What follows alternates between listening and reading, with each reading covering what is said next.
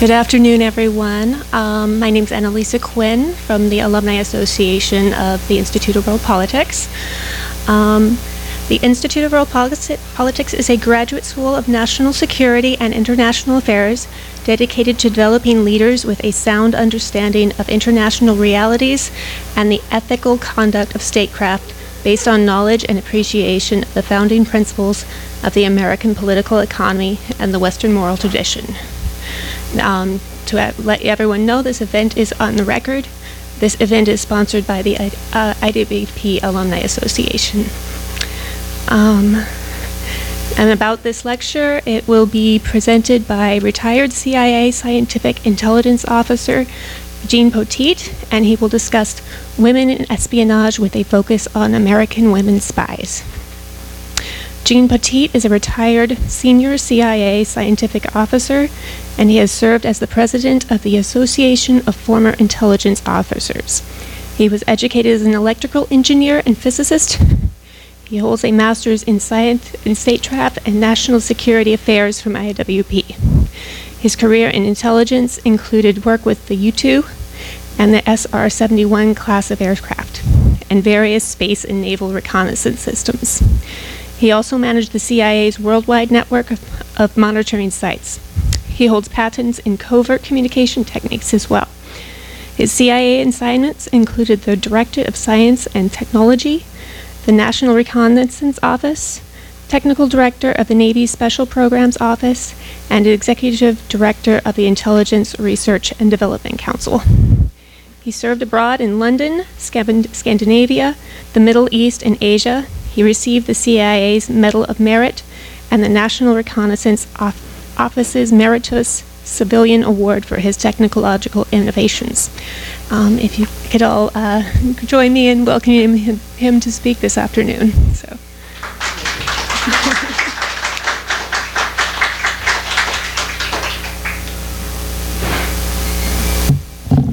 I want to be sure I can be heard in the back. Is it okay? Great. That first slide you see up there, there's a story there. There's four messages that come through loud and clear. First of all, the James Bond series says that the British intelligence is superior intelligence service in the world. The second message that you see there is that uh, the women have no role except to be a sex object in the intelligence business. The third message, sorry about that. I was afraid of that. Now back to where we are.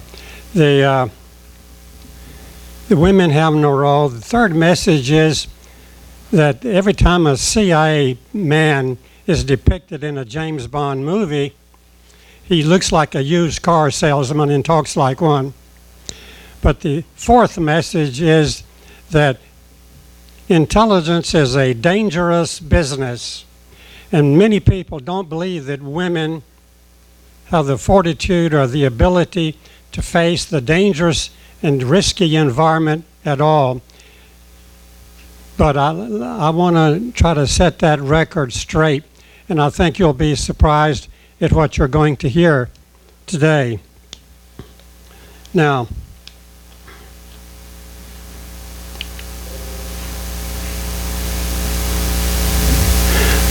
get rid of that.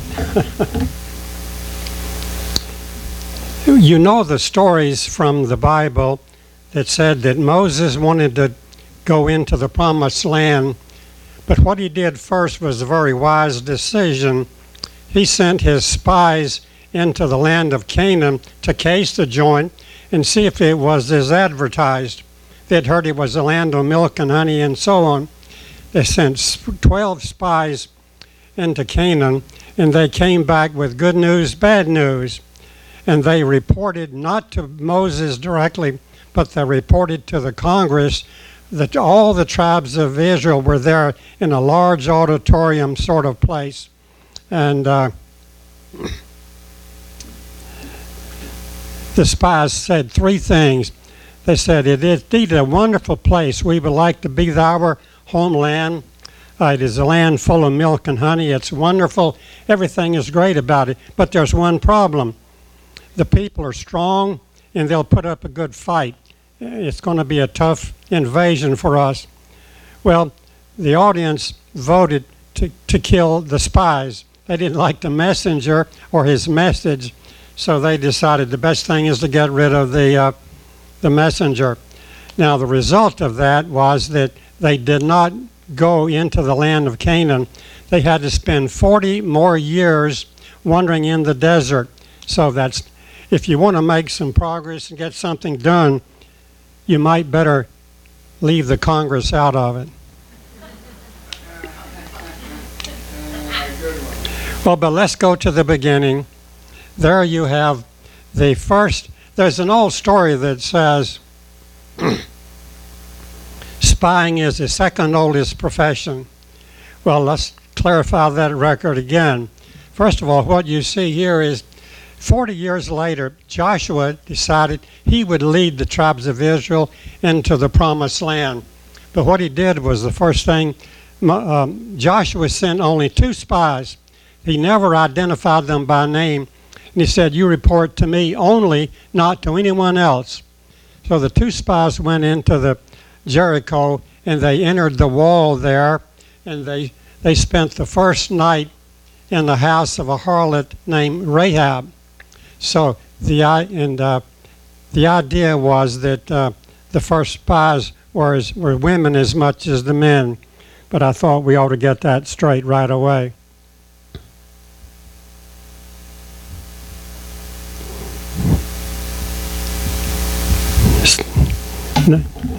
Where's our audio visual man? It's not it's not working. I can't advance the slide. I want to use these.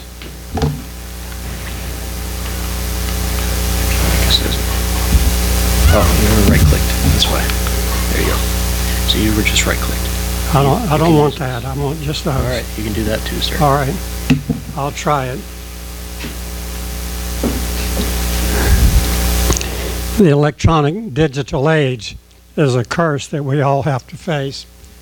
But uh, it turns out that in the Bible stories, it's mostly about women spies to start with. You'll notice that uh, uh, after after that, we all know the story of Samson and Delilah. It was the woman spy, Delilah, that was able to extract the secrets from Samson, and that's not news to any of us but also throughout the Bible stories in the early days, uh, women spies were known as Jezebels. And it's been that way throughout history. Jezebel refers to a woman who's trying to connive and to extract secrets from men. But uh, what we want to talk about today, I want to talk mostly about American women spies, and let's see what we think about their ability. At the end of the American Revolutionary War, after Washington and his ragtag rebels had defeated the world's largest empire of the day. At the end of that war, uh, Major Beckwith, who was the head of British intelligence, reported to the press in, in New York and later in London he said Washington did not out, and his ragtag rebels did not outfight we British. He won the war by simply out spying us. He gave credit for the winning of the American Revolution to Washington's superior eye operations. So that's a good message there. But it's interesting to know one of the most important aspects of that war. It turned out, interestingly, that Washington had captured the head of British intelligence and had him in his hands. Major John Andre was the head of British intelligence, and Washington had captured him. But how did he know to do that? Well, it turns out it was quite interesting. John Andre was on his way up the Hudson River to uh, meet with Benedict Arnold, the traitor, who was compromising the West Point uh, fort up there. Well, on the way up the river, John Andre was captured by three of Washington's uh, Patriot uh, soldiers. The first thing they said to Andre when they caught him is, Take off your left boot. And he said, Really? And they reached into the left boot and pulled out the secret plans. They knew enough about John Andre and where he had the, the, the maps and his secret plans to compromise West Point. Well, that was quite an accomplishment to have that kind of spy operation. Nonetheless, the British knew clearly that there had to be a spy. Washington must have had a spy in their ranks that knew everything they were doing in planning. So they did a dragnet and they picked up all the possible suspects that might even have known John Andre and, the, and inside the British headquarters in New York City. Well, Agent 355 was Washington's principal, one of his principal spies. And she was collected in that dragnet and she was uh, put on a British uh, prison ship in New York Harbor along with all the other possible suspects. I may add that she died on that prison ship from abuse and illness and so on. But to this day, no one has ever identified who Agent 355 was. That was a secret that's been kept to this day. All the other spies that worked for Washington had their names eventually outed, and the public is able to read about all of those Washington spies, but not Agent 355.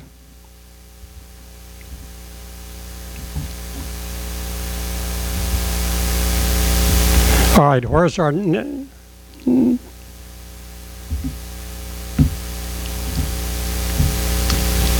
going. You're going to have to. Uh, well, you can round up the fellow to come fix this slide. Well, you, it's looking okay there. Hang on a second. That that's looking okay now. Maybe it's going to work. It doesn't show here. That's that's all right. It's it's okay for now. It's a projecting fine. In the War of 1812, now the first thing that Americans do after every war, we close up shop, we bring the boys home, we forget about it, anything else. But uh, the American intelligence died at the end of that American Revolutionary War with George Washington. The War of 1812 came about as a continuation of the Revolutionary War. Britain never gave up the idea that they would give up the colonies, so they tried again. And the British were winning the War of 1812, and we had no intelligence service at all. We lucked out. You won't believe this, but the French came to our rescue. Napoleon began to invade Europe, and he was threatening uh, England. So they had to pull the, the uh, British troops back to Europe, and they pulled out of the War of 1812. So you can say then that Napoleon, or therefore the French, helped save America the second time. After the War of 1812, we had the War of uh, the Spanish American, I'm sorry, the, Mexi- the Mexican War, and we had no spies again during that war. Uh, during the uh, Mexican War, we had no spies, but during that war, the uh, it was decided we needed a spy operation. So guess what we did? We hired Mexicans to spy on Mexicans, and it was known as the Mexican Spy Company. And you can imagine about how effective is that operation was going to be. But nonetheless, uh, the U.S. promised the Mexicans, if you will, if you will support us uh, in that war, we will give you U.S. citizenship.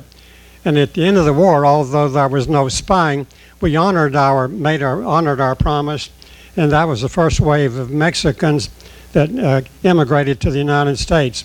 They all settled in New Orleans, by the way. they were followed by a lot of other folks. The uh,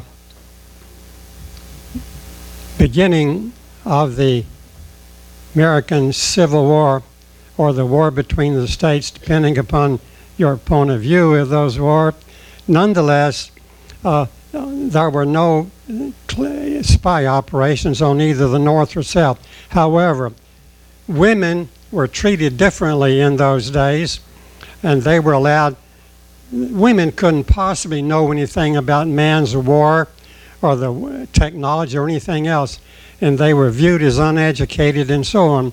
So they could wander across the enemy lines, north and south, and without being questioned at all. So there were quite a few of the women that volunteered to be spies during the uh, war between the states. But you see the first Confederate spy here on the slide, uh, Rose O'Neal Greenhow, was a socialite here in Washington, D.C.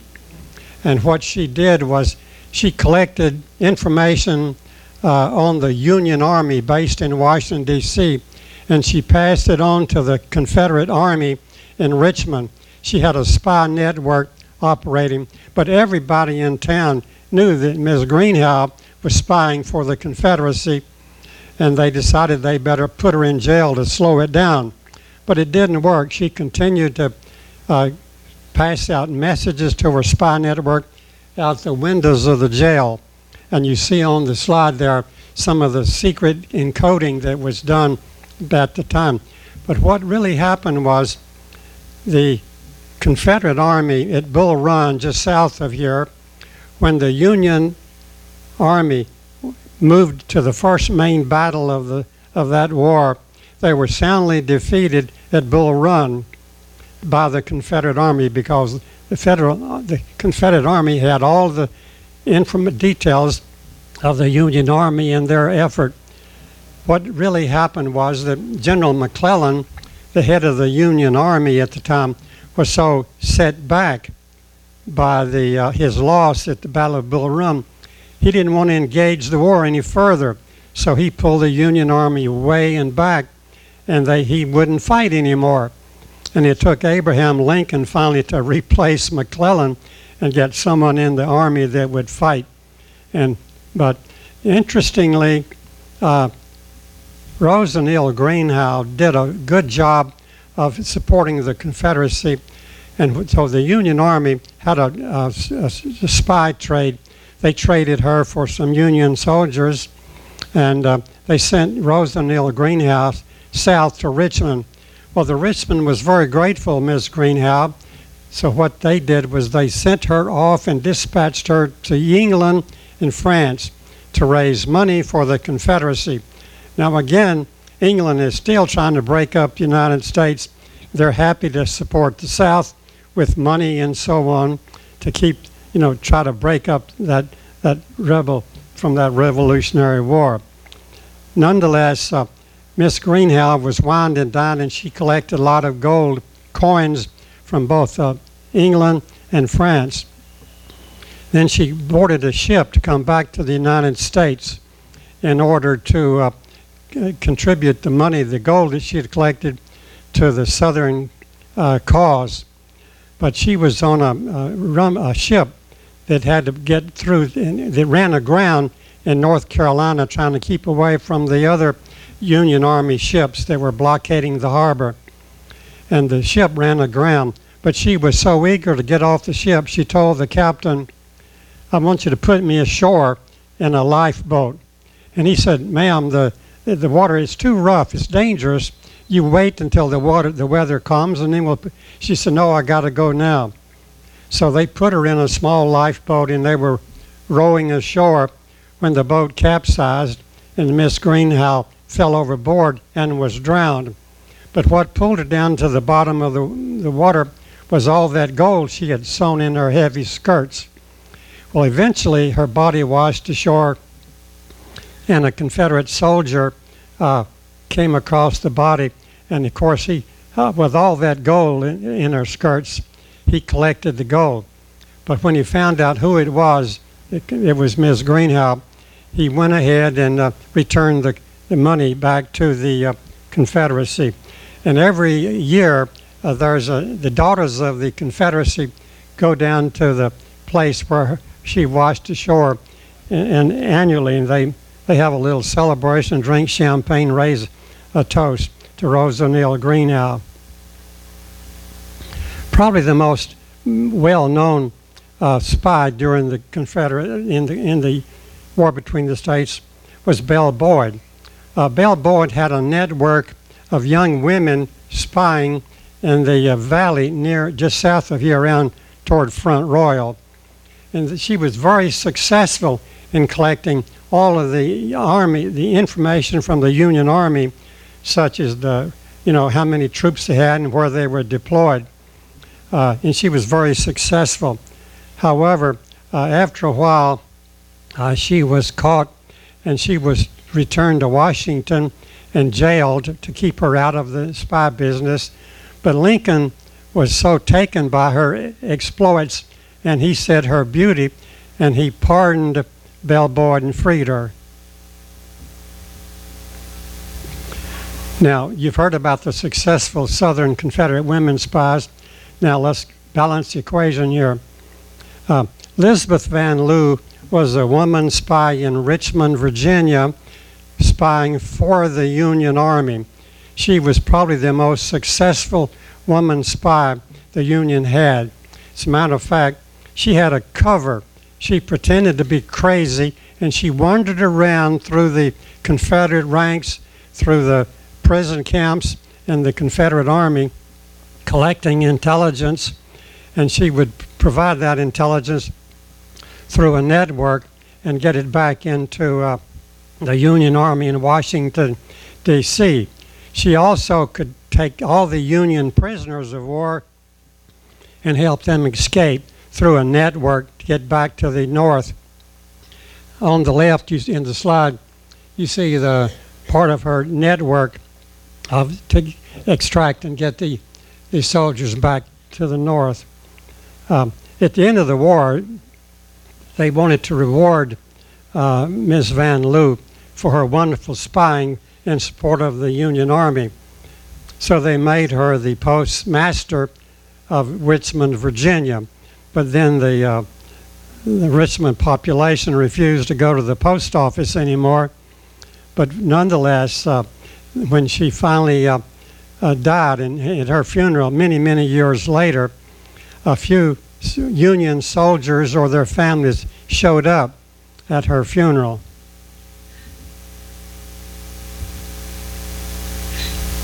One of the most interesting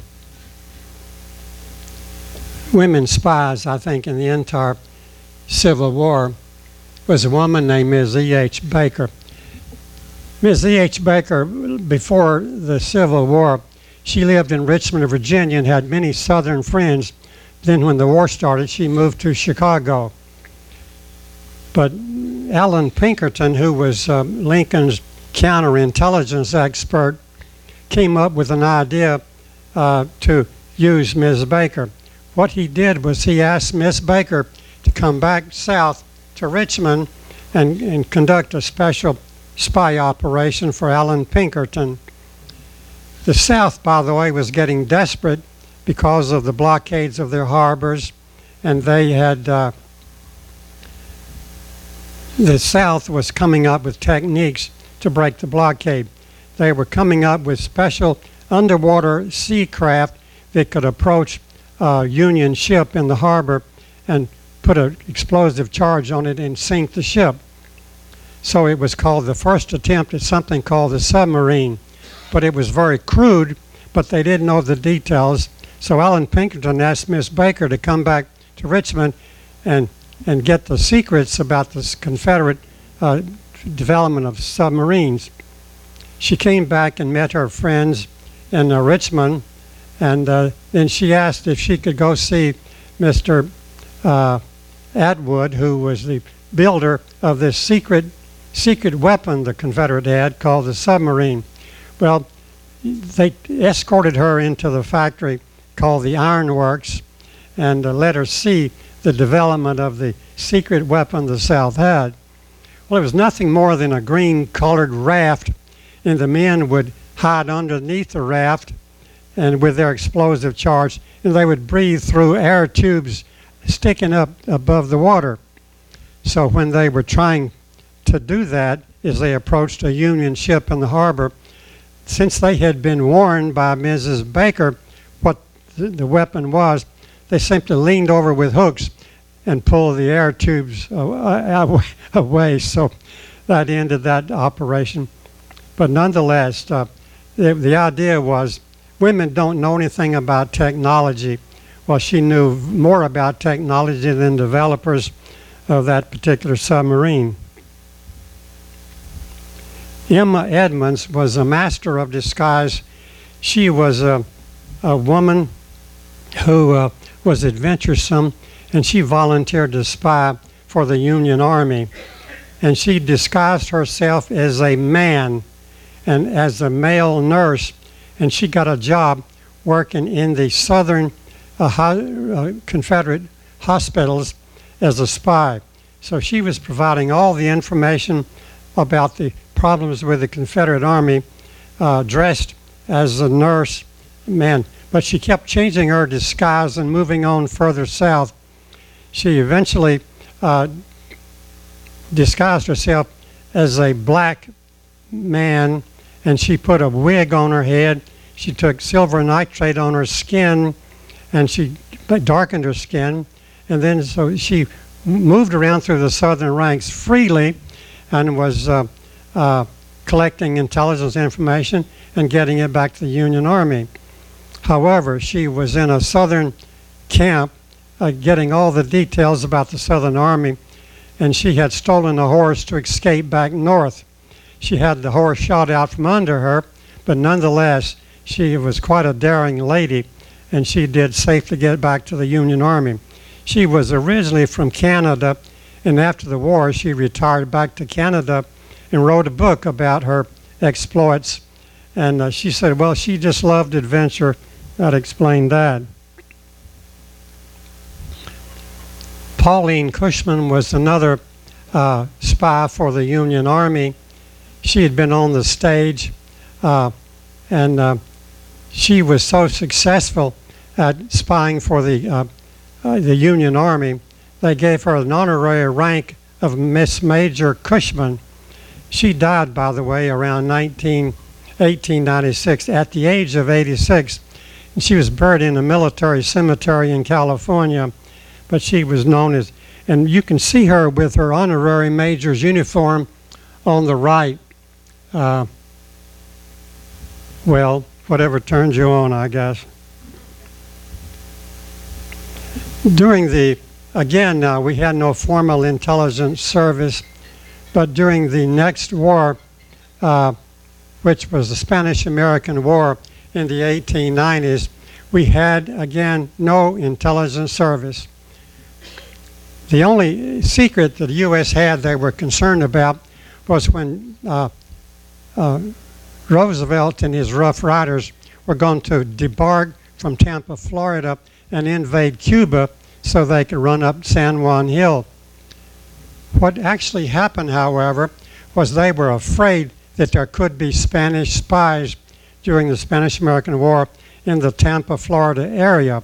So, what they did was the uh, head of the army in Tampa went over to Ybor City, which is where all the Cuban cigar rollers live, and that's just to the east of Tampa, Florida. Well, the head of the army went to the postmaster and he asked the postmaster in Ybor City, uh, Do you have anyone in Ybor City that knows the Spanish community very well that we can have we can hire as our counterintelligence agency to check Ybor and see if there are any Spanish spies there.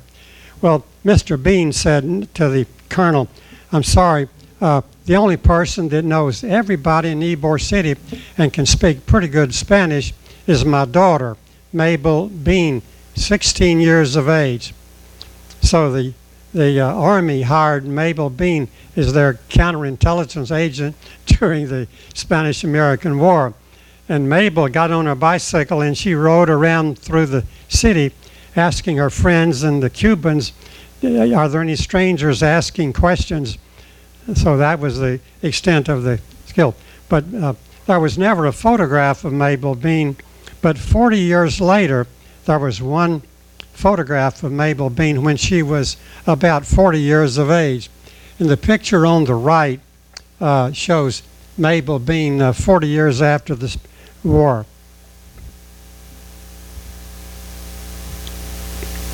Now, what we've all been waiting on, and we know the, be- the, the best known woman spy in history was Mata Hari. Now, Mata Hari was a Dutch woman, uh, Marguerite Gertrude Zelle. She was the wife of a Dutch army officer based in Dutch Indochina. And she was so bored as the life of a military wife, she learned those exotic dances of Java that were performed by the natives in that part of the country. She was good at it, so she decided to leave her husband. She came back to Europe and she set herself up as an exotic stage dancer.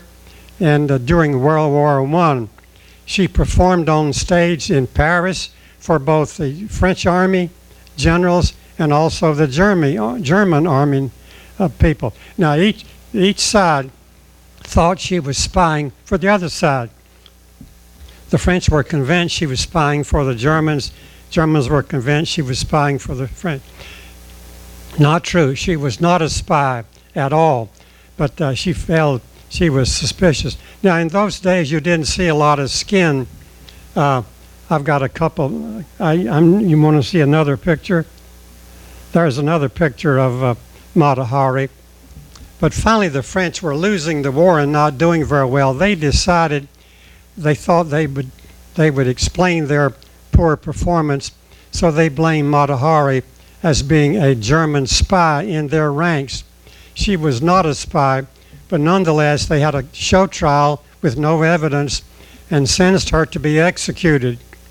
They uh, put her in jail, and finally, they led her out led her out to the courtyard at crack of dawn and they said there was a firing squad. She did not believe they were really going to execute her at all. They offered her a blindfold. She said no, and she stared the, the men with the rifle, looked them in the eye. But suddenly they fired, and she did in fact slump to the ground. But the head of the French firing squad took his pistol out because she was still twitching on the ground. He walked up and administered the coup de grace to be sure she was dead.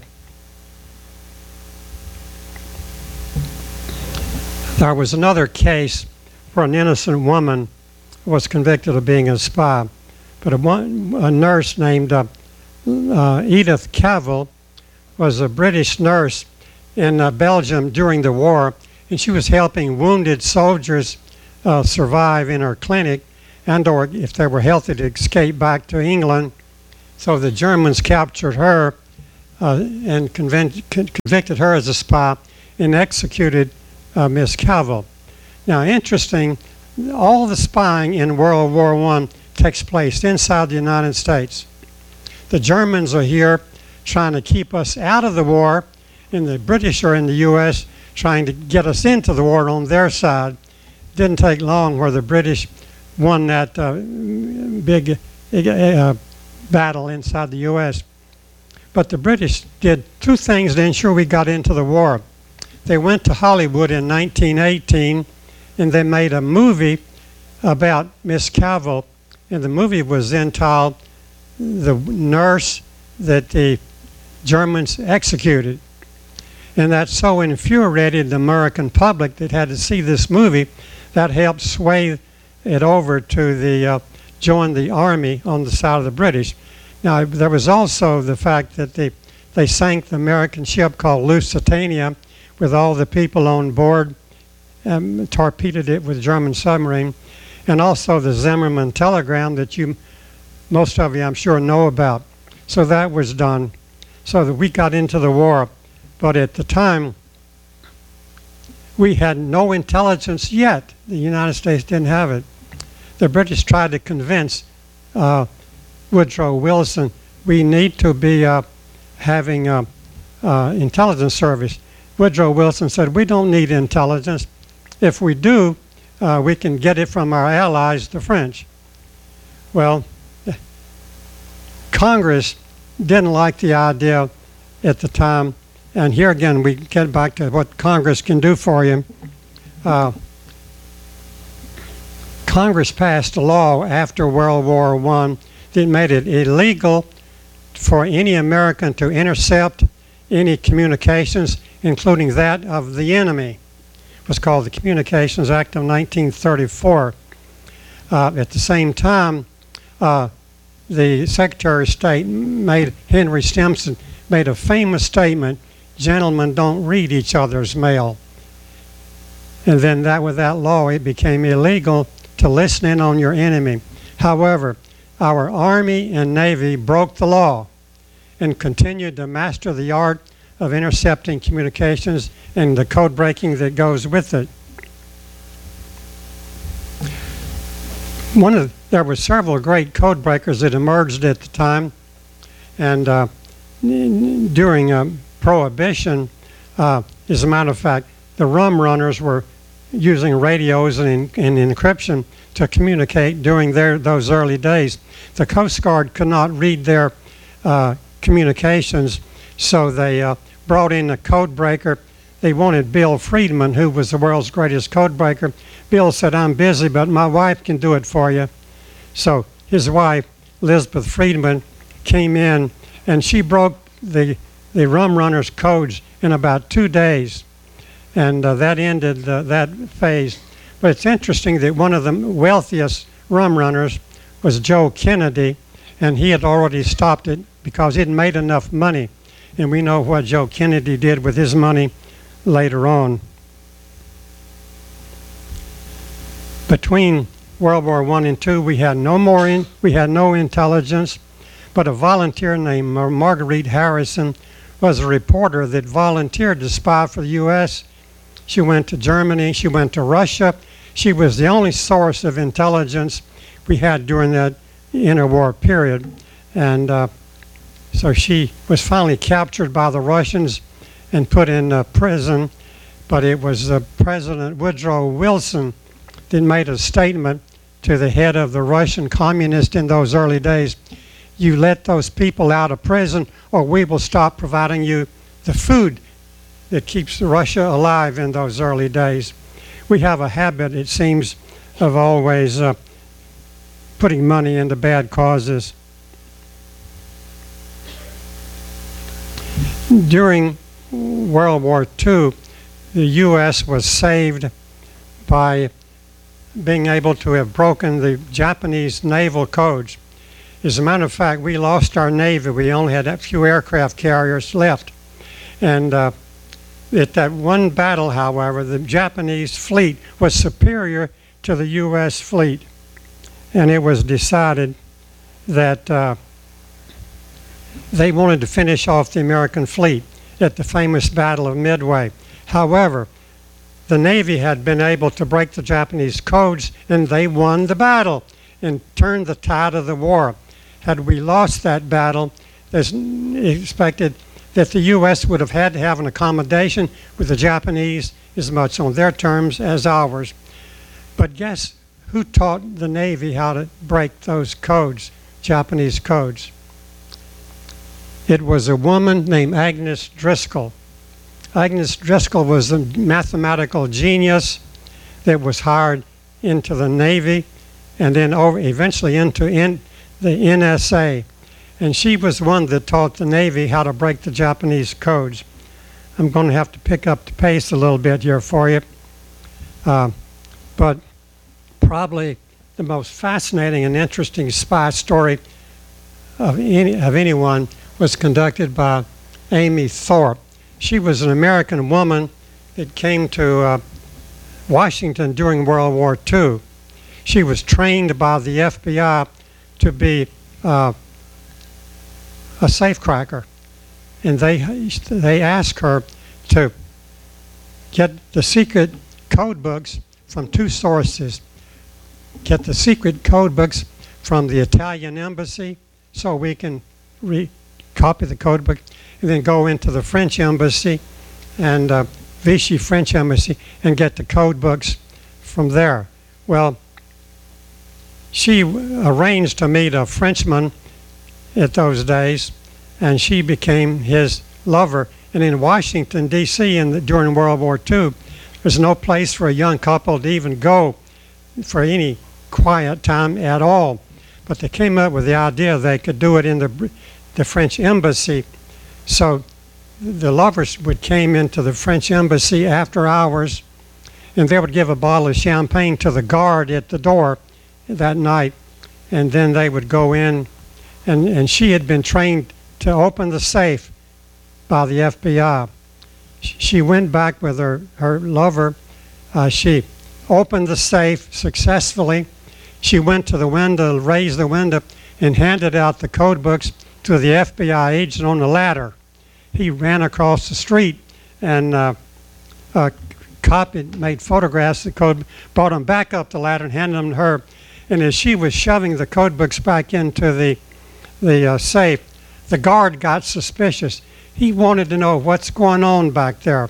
So he was walking back uh, to the uh, area, uh, and it, they heard him coming down the hallway. The safe had not yet been closed and locked. She immediately ripped off her blouse and she embraced the Frenchman. And the guard looked in and he said, Ah, c'est l'amour. Then he went back. She locked the safe, and uh, that, that operation allowed the Americans in the Mediterranean to successfully avoid being uh, captured or caught up with the, the French and Italian navies. The bravest woman ever was Virginia Hall. She was an OSS woman agent that was put behind the lines in France, and she had a, a number of uh, successful operations. She had a transmitter, which you see on the right, and she would broadcast her secrets out very quickly to England and then run because the Germans were trying to catch her, and they would listen to her signal and take a direction, find it, but she would be quick and she'd be gone again. Uh, she was disguised as a as a milkmaid, and she had a limp, and the Germans said she's the most important spy we've got to capture in Europe. She successfully escaped them, and after the war, she was given the highest award you can have uh, below the Medal of Honor. Here's a picture on the left of her getting her medal. She later she joined the CIA when the CIA was formed later on, and I was privileged to have heard one of her lectures there in the early days. The uh, the problem that she had with her transmission there was an industrialist in Hollywood, California. The industrialist was telling his friend Hedy Lamarr, who's known as the most beautiful actress in those days in Hollywood, about the, the problems that uh, the transmitters had in those days. And she, Hedy Lamarr was sitting at her piano, and she said, "You mean to tell me they broadcast constantly on the same frequency?" She hit the middle C on the keyboard like this, and they said, "Well, yes." She said, "That's idiotic. Why don't you keep changing the frequency?" She would hit different piano keys. Well, the long and short of it is, they got a patent on it. The, the, the, the new technique, communications, it cannot be direction found. For those people in the audience know about technology, it's called frequency jump or frequency hop, and later on spread spectrum.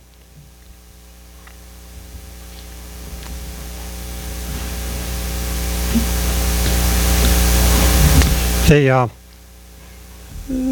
OSS was full of women spies, and the most successful ones here.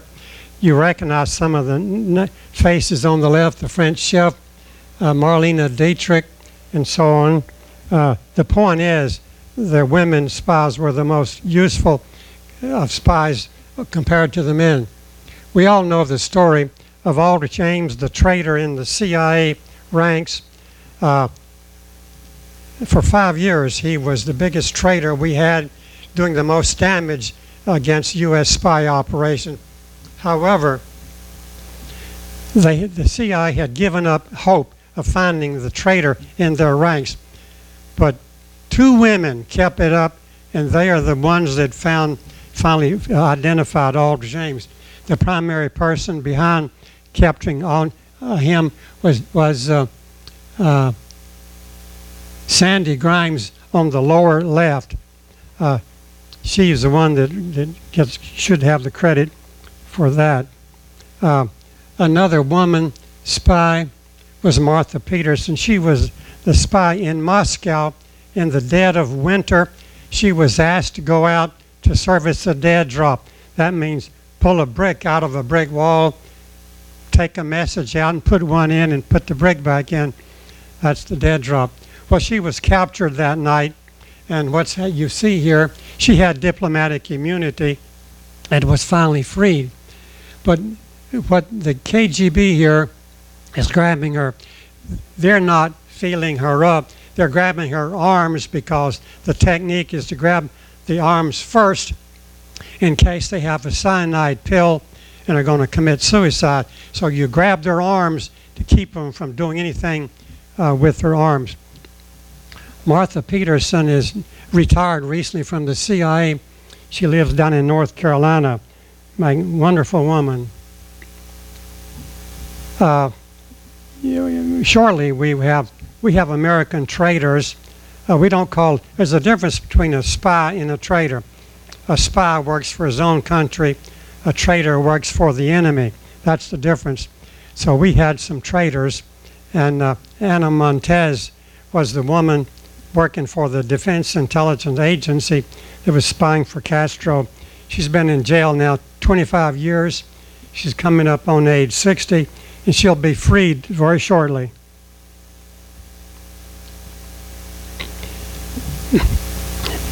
This one will blow your mind. Two FBI agents were sleeping with one Chinese woman spy. Uh, it's amazing, Katrina Le- Leung. And uh, they would leave their briefcases open where she could steal the secrets while they were in the bedroom. Uh, they got caught, of course, and finally they were severely punished. They had their uh, wrists slapped.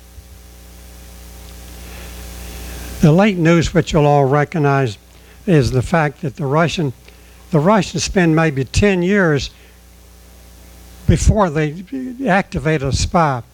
They bring in a spy to become well known in the community, to be real American citizens with a history that can be traced before they activate them to do spying. Uh, Anna Chapman and her spy network had been here 10 years and they were about to be activated to go spy when the FBI finally got tired of chasing them and they sent them all back to Russia.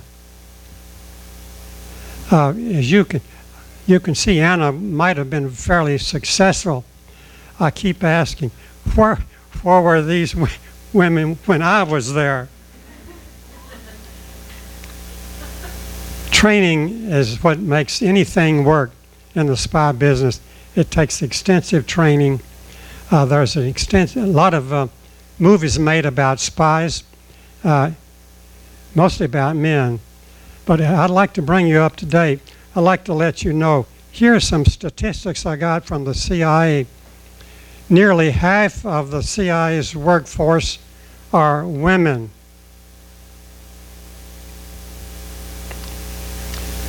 They, it, I have the actual numbers. I have. I'm going to skip that. We got to move on. But nonetheless, there are key people in the uh, intelligence community are, are women spies. Uh, now, you've heard some of the stories. You have to decide yourself whether uh, women are up to the job or not. I think you know the answer to that now. I think I better give you a break and ask if you have any questions. I'll be glad to entertain them. I had to move fairly quick through it, but uh, if you have questions, you let me know. You can raise your hand or you can. Here's a man with a microphone. I think we covered it very well. Is there one back there? Oh, yeah. Well, let, here's one right here. Um, this is.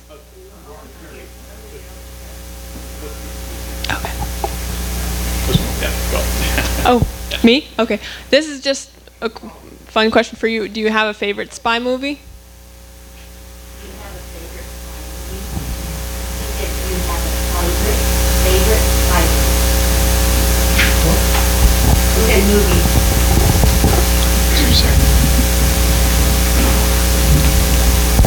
Do not go to see James Bond movies and expect any anything there that's worth any while. Uh, there is a, a movie. I've got the name. Matter of fact, I have the names of them here for you. If you would like, I'll be glad to give you copies of them. Uh, there was a movie about Valerie. Well, let, let me let me cut to, to the chase. The movie about the capture of Osama bin Laden. You remember that, where the SEAL Team Six boys went in. There's a movie about that, Zero Dark Thirty. I think that's the best for a reason. It was two women that ran that operation and identified and located Osama bin Laden. And I think the movie about that would be uh, strongly recommended.